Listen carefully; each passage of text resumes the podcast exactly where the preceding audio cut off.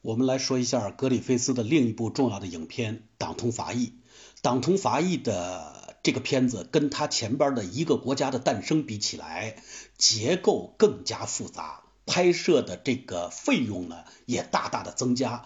整个影片的这个宏大的主题呢，也是观众很难理解的。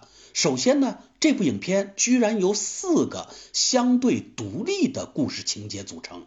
第一个故事叫母与法，母亲的母，法律的法，一个现代的故事，描写一个什么呢？罢工的工人被控谋杀的这样一个冤案。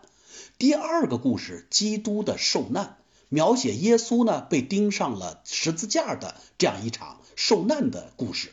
第三个呢，圣巴代莱姆教堂的屠杀，描写的是法王查理九世在一五七二年对与格诺教徒的大屠杀。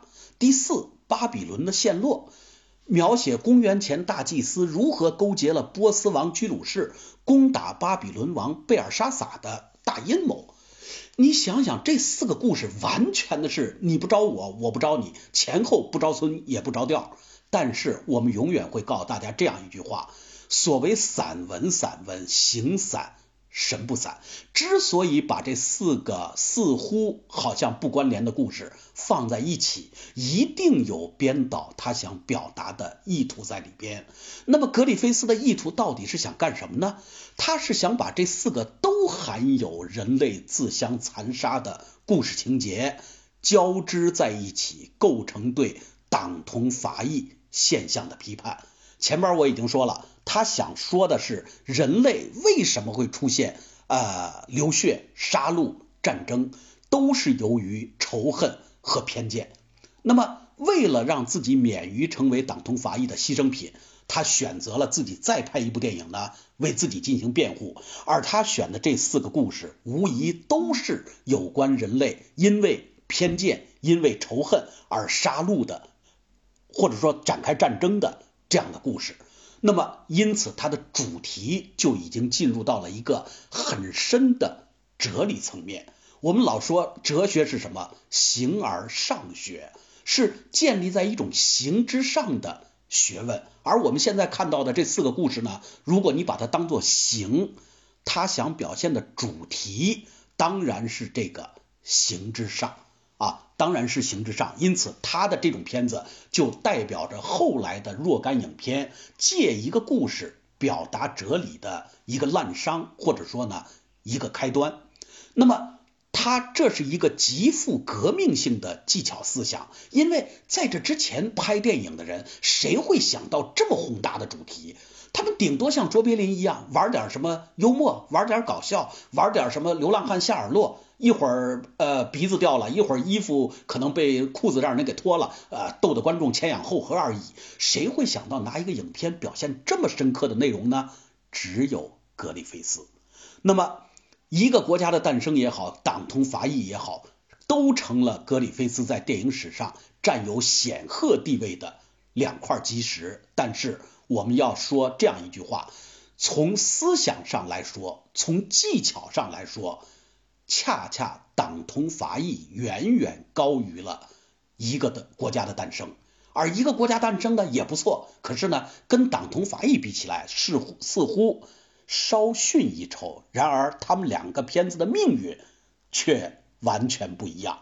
史诗般的党同伐异既成为了格里菲斯艺术创作的高峰，同时也成为他艺术创作的终结。怎么讲？观众理解不了啊！耗资数百万美元的巨片，前面我们说了一个国家诞生呢，十一万美元，而党同伐异数百万了，经济上遭到惨败，以至于使他呢负债累累。他在这部影片中进行了叙事形式上的探索和实验，可是呢，当时的观众。哪里能接受得了，或者说哪里能理解得了？别说当时的观众了，今天我们去给你拿出一个相对晦涩难懂的影片，我们的很多观众还在说呢。像这个侯孝贤的呃《刺客聂隐娘》，这片子讲什么呀？我们根本就看不懂啊。所以说，只有经过了历史的积淀，我们才能知道究竟是个烂片还是一个典范。那么。没有被这个党同伐异呢，没有被当时的美国电影业和美国电影观众所接受，这个并不奇怪。这部影片你就是在今天来放，也不能把它当做一个通俗的作品，一般人还是理解不了所谓的曲高而和寡。那么这样一来呢，格里菲斯经济上一惨败，好，接下来他用毕生的精力干什么？也别拍片子了，还债。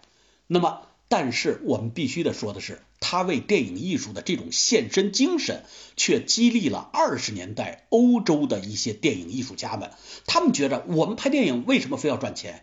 我们为什么不能像格里菲斯这样做出各种各样的艺术探索呢？因此，他激励了二十年代欧洲的先锋主义的电影艺术家们。当我们讲电影史讲到后边以后，慢慢的就会接触一些。这样的所谓的先锋艺术家们，因此我们对党同伐异的评价是这样的：虽然在商业上遭到了失败，但是却被后来的人们称之为是一部先锋派的电影，是世界电影史上有口皆碑的辉煌的失败。